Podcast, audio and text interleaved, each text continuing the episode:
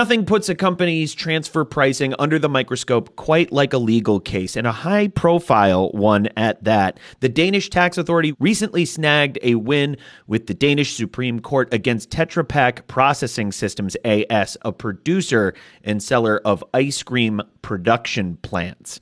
On this episode of The Fiona Show, we're breaking the case down piece by piece, or in this case, scoop by scoop, to learn where Danish taxpayers should be homing in and how the tax authority plans to ramp up compliance measures. Joining us today is Cross-Border Solutions Chief Economist Mimi Song and International Corporate Income Tax Expert and returning guest Johann Muller. But first, let's take a look at transfer pricing in the news.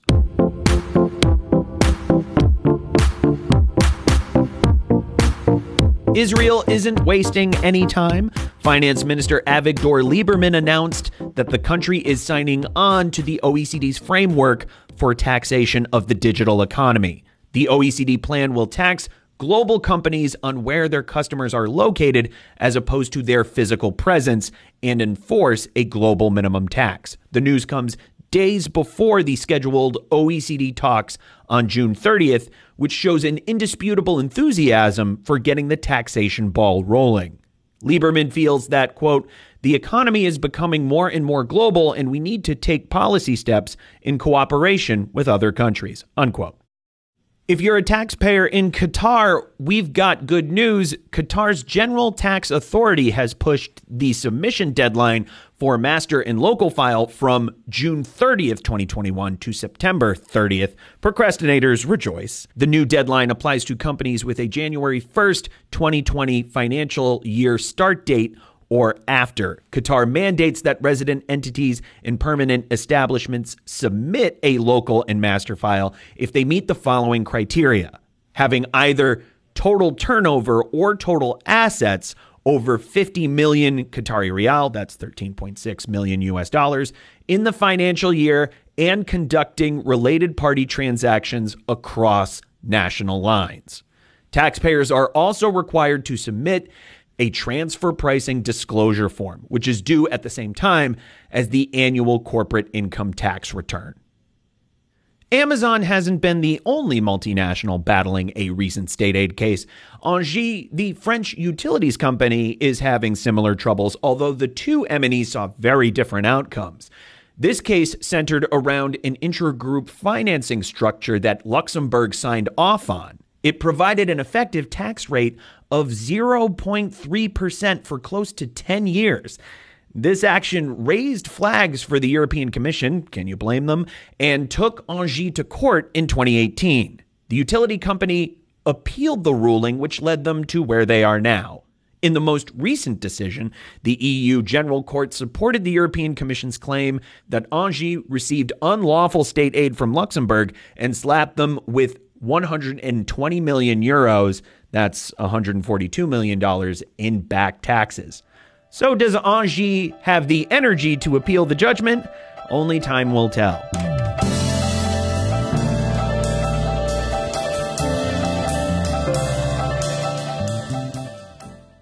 Hi, I'm Matthew DeMello, and you may know me as the host of The Fiona Show, Cross-Border Solutions' weekly transfer pricing podcast. And while I love to discuss transfer pricing, this podcast isn't the only place you can hear me doing it. Cross-Border Solutions recently relaunched Transfer Pricing University, a live webinar series where you can learn about modern-day transfer pricing, everything from methodologies to comparables to preparing documentation to meet country-specific regulations. Good stuff, I know. Chief Economist Mimi Song leads the sessions. I just ask the occasional obvious question. Since our program is NASBA certified, you can earn one CPE credit for joining each session. Pretty sweet. So what are you waiting for? Join us for Transfer Pricing University Weekly. Classes are free, so now you really have no reason to miss it. Sign up at xbs.ai/tpu.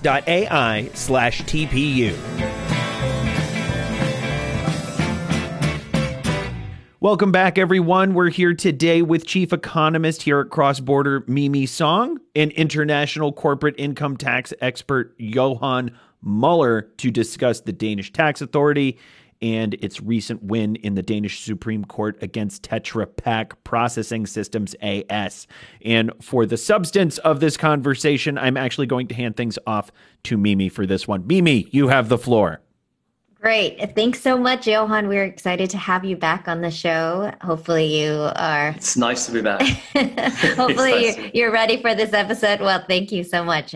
You know, when we last spoke, I know we talked a little bit about the pandemic and the impacts, but I mean, I feel like there's a little bit of light at the end of the tunnel. What are you most looking forward to about the potential for the world opening back up? You know, simple things. I mean, just like sitting in a coffee shop and watching life go by. That is, I never realized how much I would miss that. Restaurants and stuff like that is fine, but just, I love just going to take my laptop with me, sit in a Starbucks or anything equivalent and just watch people, you know, that really enjoying that. Yeah. That's amazing. The people watching, that's true. You know, I haven't stepped foot in a mall or anything to watch the people, but it's always fascinating to see the characters, yeah. Right? So. Exactly. It's good. I mean, you don't have to talk necessarily to anyone, but it's just, it's good to be among people, right? It is. Yeah. It is. Yeah. And as a professor, you're constantly surrounded by new information. What's something you recently learned about transfer pricing that perhaps you found fascinating or made you stop and reflect? I guess it's to never expect that you know something. Recently, we were teaching had a class with some students in South America, and we were talking about allocation of profits to PEs and stuff like that. And to me, it was a pretty obvious question to say, why do we need PEs? As in, the introduction to, well, if you exceed a certain threshold, then you want to tax them. And then obviously then the question is to how much. But the response basically bowled me over. And the response was, well, who needs PEs? This particular country is completely source tax based. And to them, I mean, having PEs is just, it's a nuisance. For the taxpayer, it's nice. It means you get taxed on a net income basis instead of a gross income basis. But seen from the tax authority's point of view, it's like, yeah, who needs a PE? You know, one should never assume that you know the answer that's coming. You can always get a curveball. That's amazing, like, right? Challenging the sort of status quo, if you will, and you need those fresh young minds to really give you that perspective again, right? Yeah, I'd say the other one is a little more international tax and TP, but what I was discussing with another class recently, the old Vodafone case in India, and you know, if you think about Vodafone at that time, where you had this US company that sold a Mauritius company to a UK company, and India said, we're going to tax the gain. And the whole world thought they were crazy. If you look at how accepted that point of view is today, because the only thing the Indian government did was to simply look through and say there's nothing in the Mauritius company except Indian assets and very valuable Indian assets. We've come a long way in not that long a period of time in accepting that kind of substance over form approach when looking at holding company activities. I thought that was quite interesting as well. That is fascinating. And over the course of your career, have you seen a prevalence or an increase in the amount of transfer pricing audits? Absolutely. And cases? Absolutely. But that has to do with being a little ancient, right? I mean, I started my tax practice in 1989. And I mean, in those days, no one, at least in Europe, have even heard about transfer pricing. I mean, the transfer pricing guidelines at that time was about 80 pages. It was a 79 version that we were looking at. And I think there was something on banking, but nothing special, right? Today, you're looking at the current transfer pricing guidelines of 600 and something pages. If you look at what's been added since BEPS, which need to get into the 17 guidelines, it's probably going to be 700 and something pages. Mm-hmm. You know, if you look at that time, maybe there were 5 countries that had transfer pricing documentation requirements. Nowadays, it is everywhere. And I think the big thing is that tax authorities have also realized if you do a case on PEs or you do a case on tax residence, I mean, these are binary questions. Yes, it's yes or no. You win everything or you lose everything. Whereas with transfer pricing, you can always win a bit. So it's more risk-free, right? You can put a lot of resources into a case and still come out with at least break even. So I think also from that point of view, I've seen some statistics over the years, but I never could find the real source to it where they show dollar for dollar the return on investment in terms of effort that the tax authorities get from cases like residence and stuff like that versus transfer pricing. And transfer pricing is just 7-8-fold the return on investment. So it will continue to grow. Yeah. Yeah. Well, with that being said, I mean, today we're going to talk about a pretty interesting case in and of itself. So in April 2021, the Danish Supreme Court announced its ruling on a landmark case. And they won against Tetra Pak Processing Systems, right? Where they essentially stated that Tetra Pak underestimated taxable income for the fiscal years 2005 through 2009. Can you give us a little bit of background on this case? What was at the crux? It's funny, sometimes when you revisit cases, you see them a little different. A couple of months ago, I put up a video about Tetra Pak, and it was very much focused at that time on, first of all, translating from the Danish to the English to get the facts right, and talking about the deemed transactions and stuff like that. But I think the crux here was that the Danish authorities really wanted to have an idea of what the system profit was for the Danish entity and the group company that manufactured the machines and the distributors, especially in South America, that sold the machines. And it couldn't get that system profit. And the reason why was because the distributors in South America had too many other activities that they were performing. The ice cream machine unit that the Danish entity was selling was a very small part of the total Tetra Pak turnover. I think it was something between 5 and 10%. And then the Danish entity itself represented 2% of the total Tetra Pak turnover. It was not very high on the radar, but it also meant that you couldn't see what the system profit was because you didn't know what part of the distributors' profits were allocated to this ice cream machine business. And two things happened there. The first is that Tetra Pak said, we just know from industry knowledge that their return should be 7%, and that's what we benchmarked them at. Mm-hmm. There's no benchmarks that we've made. This industry knowledge, we know our business, and that's not necessarily a very satisfactory answer, right? Even though the guidelines don't say that you must always go for databases. But the second issue, and that was probably where everything went wrong, is Tetra Pak is very closely held. It's still a family business, and it's highly secretive. And they went all the way through the Danish tax authorities and the lower courts all the way to the Danish Supreme Court. And when they said, tell us how much the distributors made, Tetra Pak said, sorry, that's a secret, we can't tell you. And I think there was a very visceral reaction at all levels through the Danish system to this, sorry, we won't tell you what it is. More than anything, they probably lost the case on that. The lack of information or the lack of sharing information or the secretive nature of their distribution returns, right? Exactly, because if you read the case, you can really see this case has been extremely adversarial. With the tax authorities saying you have not done a comparability analysis, which is, I mean, if you haven't done a comparability analysis, you've done nothing, right? Whereas if you look at what Tetra Pak says and their lawyers say, they said, you came time and time again and you asked for questions and we gave you what you wanted. You asked us to do a new TP documentation. We made new TP documentation with benchmark studies and stuff like that. You asked for meetings. We met with you. We told you everything we know. You know, you asked us for 100 things, we gave you 99. How can you say that we haven't given you anything? So that is the issue. But on the other hand, I mean, in the defense of the Danish authorities, I mean, if you do not know the system profit, you know nothing, right? You can say that you are the principal in a particular division of a group, and you can be very clear about the manufacturers.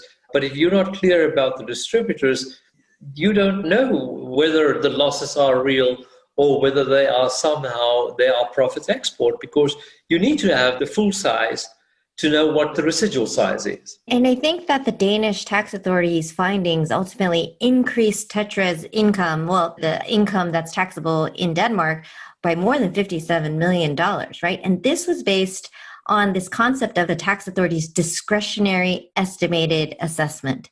Now, for the listeners, clearly, who may not be familiar with this, what is this discretionary estimated assessment and how did they come up with this? Okay, so there's a particular Danish angle to this. I think in a lot of countries, even the US for that matter, you know, if the taxpayer's documentation is not right and you cannot see what the taxable income is, you can make an estimate of what the taxable income would have been, right? There is a problem with that. I mean, typically it varies by country, but the taxpayer gets the first shot. It can make the documentation. And then in a lot of countries, it's for the tax authorities to prove that the prices that were used were wrong. And so they have the burden of proof on that. If they can say that the documentation is not proper or you didn't answer all the questions or anything like that, and they have to therefore make an estimate, it does two things. I mean, they need to be reasonable with that estimate, but no one says that they can't go to the high end of being reasonable. The second thing is, if you as a taxpayer don't agree with their estimate, you have to, the burden of proof has now reversed, and you need to prove that the price that they have set is unreasonable and not at arm's length. The Danish tax authorities go for that argument almost by default. They would ask a lot of questions in TP audits, and if they feel they don't get all the answers, they would go to the argument very quickly. You don't give us the information, therefore we can make an estimate, therefore we've reversed the burden of proof, and now it's your problem, not ours anymore. You've seen this in a number of other Danish cases where they've tried the same, but they've never been successful totally in this line of argument. But I think here, and we talked about this before, but I mean, I think here the fact that Tetra Pak, even before the courts, said that some things are secret and we can't tell you, flipped the coin and said, okay, now the court said, yes, you're right. And they took it to the extreme because they didn't say you didn't tell us the one thing out of 100 that we've asked for. They said, you have not given us a comparability analysis. Right. Maybe, you know, maybe without an insight into the system profit, I think it goes a bit far, but there is an argument to be made with that without an insight into system profit, you don't know whether the principal is making profits or making losses. It might be different if the Danish company here was a low-risk service provider, either manufacturer or distributor, because then you don't need the system profit. But if you are the one that's supposed to get the residual, as I said before, you need to know what the whole package is. And that was their frustration here. And saying no to the answers to the questions of the court is probably what killed the deal for them. Right. Well, let's set the stage here a little bit and then just take one quick step back, because when we talk about the Tetra Pak Danish entity, so they were actually a producer and seller of the ice cream products. You know, when I think of Tetra Pak, I actually think of just the packaging, but they're actually manufacturing and selling ice cream related products, right? Machines. And then they're selling it. Oh, machines. I'm sorry, machines.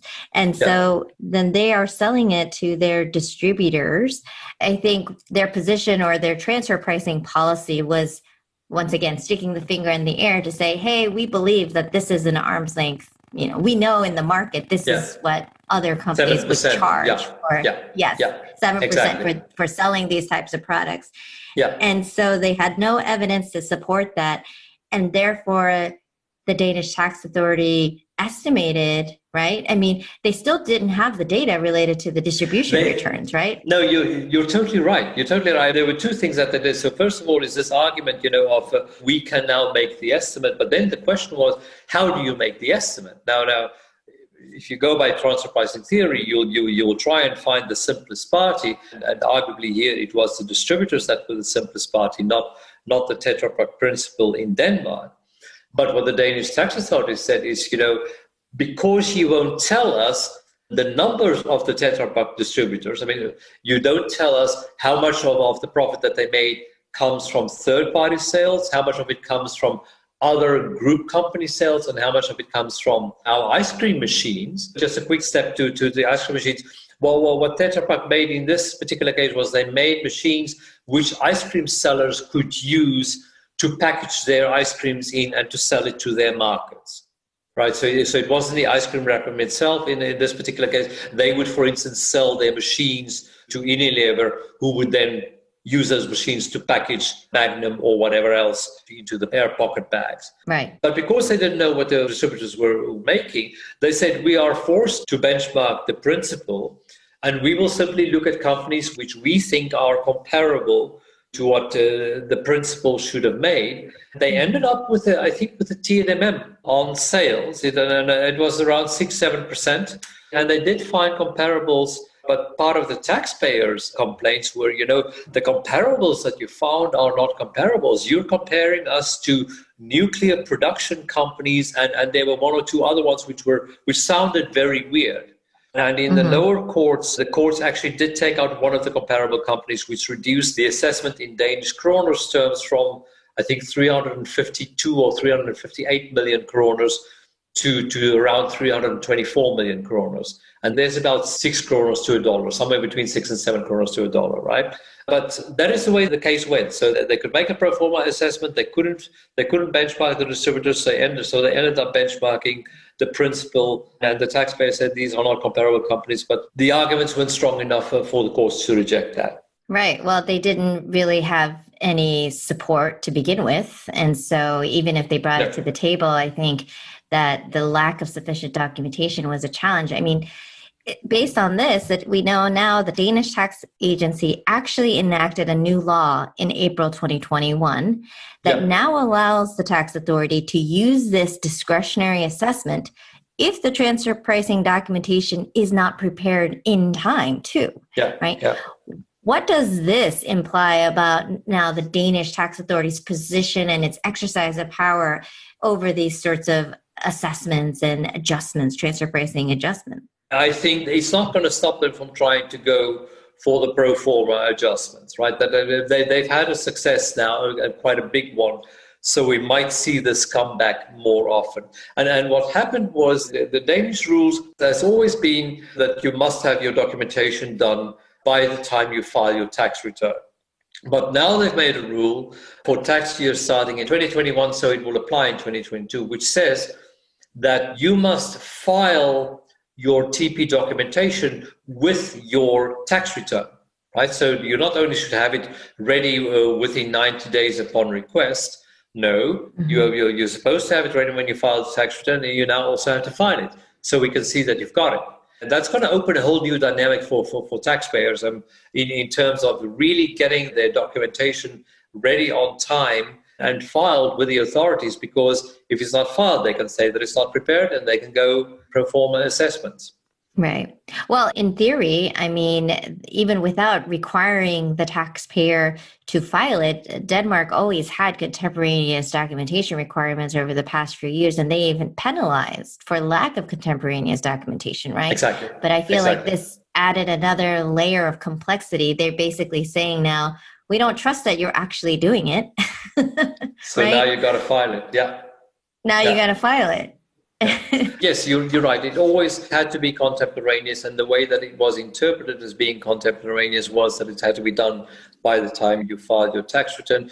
But there was something else which could help taxpayers, and that is, you know, that when they said contemporaneous, they really meant contemporaneous also in terms of your databases used. So if, for instance, let's talk about the year 20 transactions, right? And when at the time when you prepared your documentation, the database years that were available were 17 to 19. And if they then asked you in 23 to hand in the documentation under the old rules, not the new ones where you have to hand in automatically. If they asked you to hand in 23 and gave you the 90 days, they could expect from you in those 90 days to go and look at your old benchmarks and update them, and so that your benchmarks reflect the 18 to 20 years instead of 17 to 19. And if necessary, that could have proven that you fell out of the range if those numbers move significantly.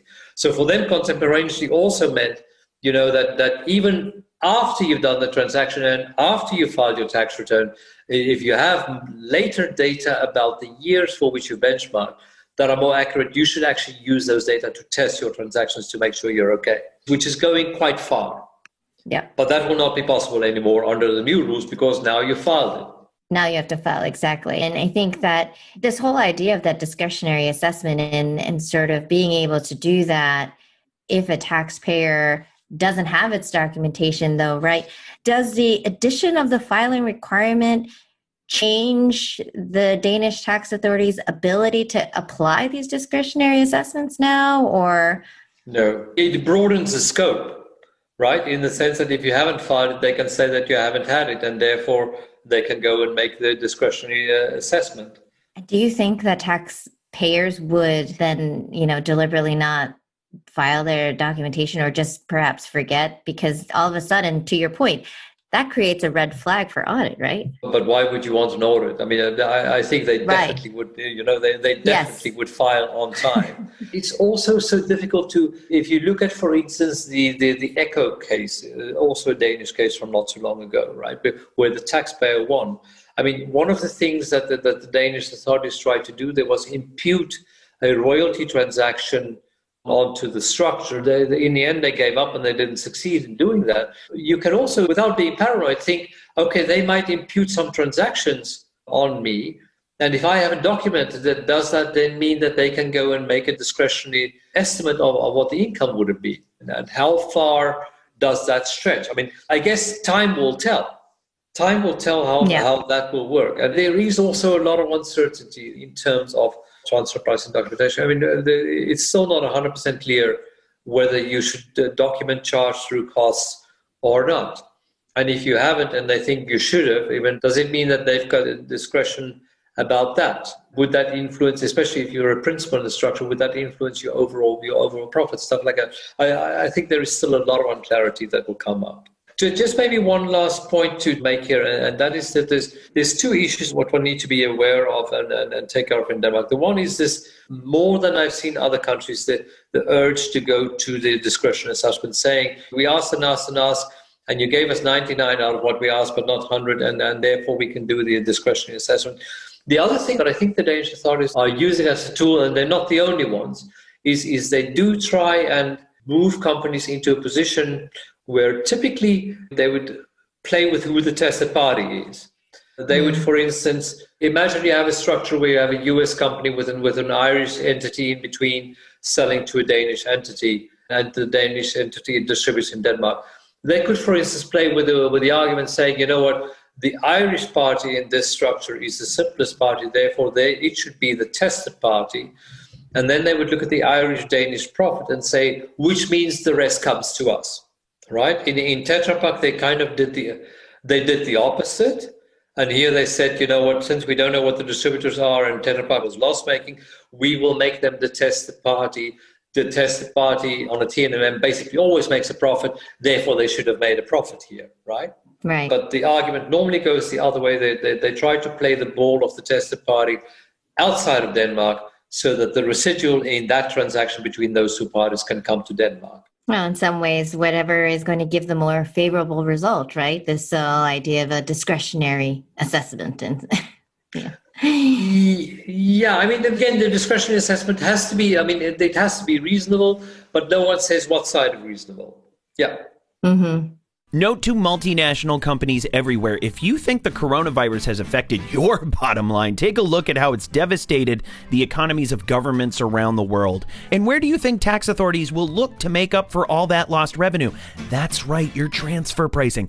You can't afford to be non-compliant, but then you probably can't afford to pay for an overpriced consultant who bills by the hour either. Oops, sorry, Big Four. We've got the answer. Cross-Border Solutions, AI-powered transfer pricing software keeps you in compliance by preparing accurate, hyper-localized reports that protect you from transfer pricing audits, penalties, and adjustments. And our technology is available for one flat fee, a fraction of what you'd pay a big-name consultant. Again, apologies, Big Four. Stay in compliance and on budget with Cross-Border Solutions, AI-driven transfer pricing software. It's no wonder we're the global leader in AI-driven tax solutions. There we go again. I'm so sorry, Big. You know what? Wait, who am I kidding? Sign up for a free demo of Cross-Border Solutions transfer pricing technology today at xbs.ai/tp. That's xbs.ai/tp. So when we boil it down, right, the Tetra Pak versus the Danish Tax Authority case, it is really based on the fact that the tax authority felt as if Tetra Pak was not being transparent about the information. They did not prepare comparability analysis. they calculated the significant discretionary assessment of over $57 million equivalent, right? And it went all the way to the Supreme Court. And really, the Danish Tax Authority has won in this case because of this lack of transfer pricing documentation, comparability analysis, really that burden of proof shifted from the tax authorities to the taxpayer. And I anticipate, to your point, that we're going to be seeing more discretionary assessments applied going forward, especially in light of this new legislation that has passed, right? So what does this case specifically tell us about the value of having robust documentation and more importantly, the value of this shifting in the burden of proof? Two comments. The one is I want to make clear that I haven't seen the Tetra Pak documentation, but I think they had a comparability analysis in there, right? But the argument from the tax authorities was, but that wasn't a comparability analysis because you lacked this crucial information on the distributors, right? You said that it's industry knowledge that they made 7%, and that is not correct. And you couldn't tell us what the system profit was. That's my take on the case. I mean, had Tetra Pak done that, they probably would have not said that there wasn't a comparability analysis, but the argument was, without the system profit, there is no comparability analysis, basically. No matter whether you looked at the 5 comparability factors, no matter whether you have made the functions assets to risk analysis, no matter that you've done all those steps, still what's missing is so essential that there is basically nothing. I think going forward, the best thing for taxpayers to do is the documentation must be robust. And there's this issue of the pre and post BEPS documentation. You see a lot of post BEPS documentation where you get the feeling that not necessarily the taxpayer, but maybe the taxpayer or at least the advisors have done is they've taken the pre BEPS documentation, compared it to Annex 1 and Annex 2 of Chapter 5 of the list of things that need to be done, and simply filled in what they thought was missing, which makes it extremely difficult to check all the boxes of whether you indeed have everything. I mean, a lot of files that I see that when you check them, there are a couple of things missing, and it's sometimes very silly little things. I mean, it's something stupid like, why haven't you explained why you've used the multi-year analysis? You haven't told where the group management of the local entity, who they report to and in which country and what their position is. You haven't explained whether there's been any changes in the transactions last year compared to this year, right? All of those things in Annex 2, but it's not necessarily in the file. And I think taxpayers need to make sure that they make their files, that their files are complete and that all those boxes are checked. And not that you miss some of those boxes just because you simply use an old file format still. Does that answer your question? Of course. And silly things to your point, like when you think about even identifying and articulating existing APs or tax rulings, something, even if you don't have any, just acknowledging it and saying, we don't have any, just so that you can actually check off that box. Exactly. I mean, very often it's 1 or 2 sentences. It's not pages and pages of writing. No, exactly. But I would say you really need to make sure that you can show that your files are complete and obviously that they are on time. And given your perspective on the Tetra Pak comparability analysis, I know what you were indicating before is that you haven't seen the documentation. I don't think any of us have. But at the same time, the Danish Tax Authority clearly took a position that they did not have a robust comparability analysis. So what does this case illuminate about the importance of a comparability analysis, or what kind of strategies can you offer for our listeners about ensuring that you have a successful comparability analysis? I think that the clear takeaway from Tetra Pak is if you have a Danish principle, you must be prepared to give insight into what the system profit is. That, I think, is the biggest. Because, again, if you've got a low-risk service provider, not giving the full picture does not matter that much, unless, obviously, they try and go for some kind of profit split method or something. But these are one-sided analyses, and you've got the simple test to party. But when you are dealing with the principle, I mean, you need to have the full picture on what the full profit has been. One of the Tetra Pak arguments was that if the Danish entity had to make this 320 million kroners in profits, the low-risk distributors taking care of the distribution actually would be in a loss-making position. But of course, I mean, that's very, I mean, how do you know that, right? If you tell us, you can't tell us what the system profit is, how do you know that the distributors are going to be in a loss-making position? It also adds to the frustration, right? I think in any country, it is probably not a clever idea to tell judges that you can't give them the answer because it's confidential. It's not going to work. I mean, and you've had experience as a case handler for the Danish Transfer Pricing Competent Authority. So how have you seen the Danish Competent Authority increase their compliance initiatives over the years? And this type of case clearly, I think, highlights that they've done a good job overall, right? Yeah, I think there's two things that you see at the moment. I mean, clearly countries need money. And you look at a number of countries, the tax authorities are hiring an incredible amount of people, especially in transfer pricing. That is the one thing. The other one is, you know, in the trainings that I do, I do it for students, but I also do it for law firms and accounting firms, especially the ones that are boutique firms.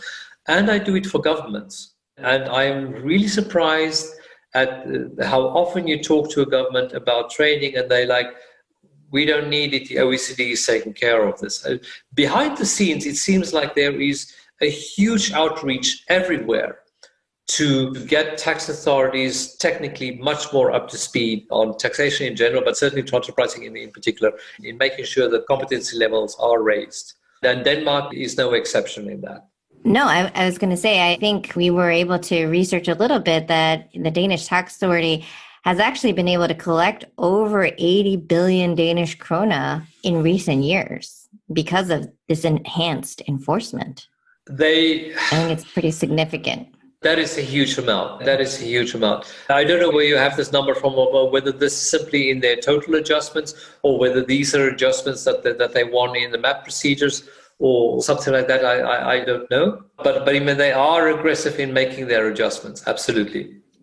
Absolutely. I think that there are some proposals to incorporate something called a tax evasion alarm center, and then even employ over 1,000 new employees over the next 4 years. So clearly, I think that's these new hires. Yeah, absolutely. Yeah. Yes. There's a lot of initiatives coming into action, clearly an investment in the workforce, and stricter transfer pricing rules, deadlines, requirements. And clearly this Tetra Pak case, I think, does drive home the importance of this documentation, especially now that it all has to be filed as well, right, with the right level of comparability analysis. And so we know the tax authorities are looking, and they really want more information. Now, you had mentioned earlier, there have been other cases in Denmark. ECCO, you mentioned, there's also, there have been Microsoft DECO. Yeah. Do you think that the Tetra Pak win will ultimately bolster the tax authorities' confidence and perhaps even change their mindset approach to future audits? Obviously, it will bolster their confidence, absolutely. But I do think Tetra Pak is special in the sense that it was a principle in a structure, you know, and it was special because it so bluntly refused to give some information. Right. Lack of cooperation. Yeah. You know, I mean, it was not that they did not cooperate. I mean, especially if you read the lower court decisions, they bent over backwards to meet the tax authorities in everything that they've requested. You know, but it literally does come down to this. We've given you 90% of 99 of what you've asked. We didn't give you that one thing that you needed. And that's why we came down with, we didn't have a comparability study at all. They have given them pages and pages and pages of information. But there was one essential thing that the Danish authorities wanted that they didn't give them. So from that point of view, I mean, the case will be special. It's not as though the case reverses Microsoft or reverses ECCO or anything like that. It is a special case, but it is a win for them. So they will try again. Of course they will. Yeah. And so what do you think the future of tax compliance looks like in Denmark? They've clearly applied new initiatives. I mean, do you think they're done, or do you anticipate more? I'm not sure what more they could be doing, right? I mean, if you have to file your documentation with your transfer pricing, you know, remember there are already a couple of things in the Danish system, which are not part of the local file master file, in the sense that they've got everything that you have in the master file, local file that you need required. And that's just standard. And I would hope that no country wants to go and add on a lot to that, because then we just get back to where we were pre-BEPS. But they do have in the tax returns, they have, for instance, schedules that you need to fill in about all your intercompany transactions, with who the counterparty is and what the size of the transaction has been. Up to date, the size of the transaction are ranges, which really helps, because it means that you don't have to have the exact number. If you come to simple recharges, it can be a huge amount of work to find out what the exact amount is. The range reduces the level of compliance on that a lot. I don't know if they will narrow that down, those ranges, but I don't see compliance-wise much more that they could be doing than what they are doing already in this regard. Right. They're already pretty rigorous in terms of their requirements. I would say probably the most rigid standards I've seen. What maybe they could do is to force more taxpayers into cooperative compliance, that kind of thing, so that you have even more of a real-time issue. But quite frankly, between the DAC6 rules that we have in the EU, where you have to report all potentially aggressive transactions already, and filing your TP documentation with your tax return, I don't know how much more real-time you want. Right, unless they just put a tax agent within each company in Denmark, right? Put them on the staff, right? If they came to any company where I worked, I would ask them to help me find the stuff that I sometimes can't find myself. I mean, that is totally fine. They can do that. Then they would understand the pain, right? Exactly. Yeah. I would ask, as a final question or really comment, it's what advice do you have for multinationals trying to navigate this compliance landscape in Denmark? Don't make losses. No. No, at least this is the way the authorities worked when I was there. I grew up in an environment in Holland where the Dutch authorities tried to audit every taxpayer at least once every 5 years. So they had an idea. In Denmark, the audit subjects are much more project-driven. I mean, they might decide to look at a certain sector and then take all the companies in that. And if you're in that sector, that's just the way it is. But the other red flag is definitely making losses. If you make losses 3 years in a row, you're more or less guaranteed an audit. And a discretionary assessment, right? So exactly. I think the kind of stuff where you really want to be careful is you see sometimes companies starting up businesses in Denmark. They make 2 or 3 years of losses, and they argue that this is because these companies are fully fledged distributors or whatever. And then in order to mitigate their risk, they turn those fully fledged distributors into low-risk distributors. But that in itself is a problem if you don't compensate them for the losses that they've made in the past, or at least make their margin so high that they have a realistic chance of recuperating those losses, right? So one also would probably need to consider the full picture. Just again, from a pure third-party point perspective as well. I mean, if you are truly making startup losses, you're never going to allow yourself to sell your business into a low-risk routine return after that with, now I never have to worry about that. Also will never get my losses back. Just when you are at the point where clearly the numbers show that you are going in the direction of becoming profitable. Wow. I think that's sound advice for any company operating in Denmark. And clearly the Danish Tax Authority has had an increasingly sensitive focus on transfer pricing related issues and clearly new compliance initiatives. We do anticipate more taxpayer challenges in the future now that they have this Tetra Pak case as a win for the Danish tax authorities, right? And it's up to multinationals to properly insulate themselves from this increased scrutiny with robust documentation that now has to be filed. You have to have a thorough and thoughtful analysis and make sure it's contemporaneous or make sure it's meeting all the deadlines and submission requirements at this point. So clearly a difficult landscape to navigate, but Johann, we really appreciate your perspective here. I think this has been fantastic. I know I am going to be cognizant of any operations that we might open in Denmark in the future. So now we know what to expect. That's good. Maybe we avoid it for now. Yeah. and again, you know, I mean, Denmark is a small country within Europe, a small economy. You know, if you put stuff here, 95% of the cases, it is going to be some kind of service provider. So it is going to be low risk. You know, whether it's a distributor or whether it's a manufacturer, is more likely a distributor. Just don't make losses. Don't make losses.